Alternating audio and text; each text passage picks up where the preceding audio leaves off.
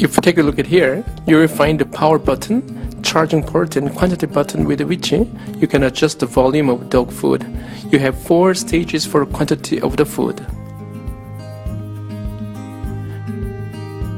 Take a look at the side of the device. You can see in and out, indoor mode and outdoor mode. If you choose in, the ball will fly 1 to 2 meters. If you choose out, the ball will fly 4 to 5 meters or so.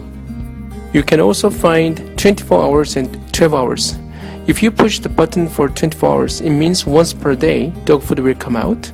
If you push the button for 12 hours, it means that twice per day dog food will come out. Do you see 1T and 5T? 1T means one time. In other words, if your dog puts the ball into the hole, every time the dog food will come out. 5T is 5 times, meaning that if your dog puts the ball into the hole 5 times, dog food will come out. At the initial stage, you can use 1T, and when your dog is used to doing it, you can proceed to use 5T. Take a look at how it works now.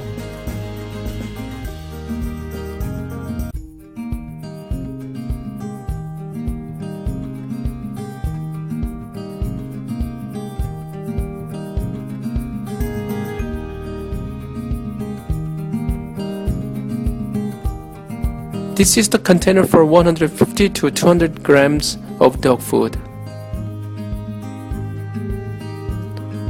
And what do you think about the design? The orange color on the top and round shape is not bad at all.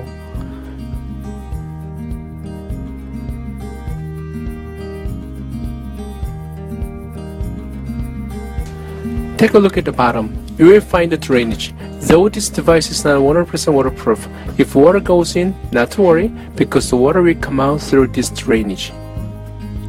If you remove this part, even if dog food is stuck inside the device, you can easily get rid of the remnant food. Or if you want to clean this device, you can also use it.